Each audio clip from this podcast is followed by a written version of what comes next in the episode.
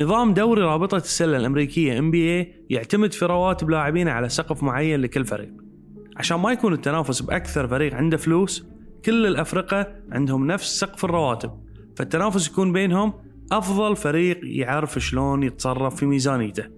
سقف الرواتب مرتبط بقيمة الإيرادات اللي حققها الدوري من إعلانات وعقود رعاية وحقوق نقل تلفزيوني وغيرها وقيمتها 51% من هالإيرادات. سنويا قبل بداية الدوري مسؤولين الام بي اي يتوقعون حجم الإيرادات وعلى أساسها يحددون سقف رواتب للأندية وعلى أساسه الأندية تبتدي تحط خطط للاعبين اللي بيجيبونهم واللي بيتخلصون من عقودهم عشان يقدرون يلتزمون بسقف الرواتب وما يتجاوزونها.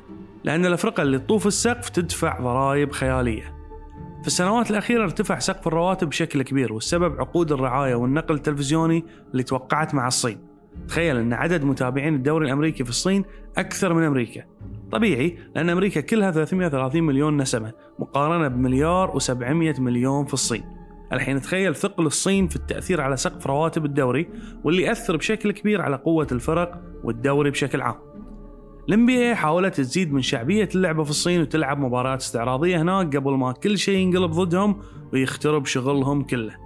لأن بنفس الفترة كان في مشاكل بين الصين وهونغ كونغ وقام المدير العام لفريق هيوستن روكيتس داريل موري وتليقف وكتب تغريدة في تويتر تقول قاتل من أجل الحرية قف مع هونغ كونغ.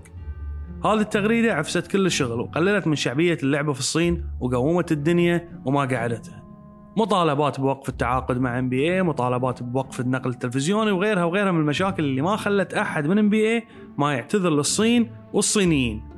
كله بسبب الخوف من خسارة عقود الرعاية. صحيح قدروا يحتوون المشكلة أن الخسارة المتوقعة كانت مليار دولار والله سهلها وخسروا بس 200 مليون دولار.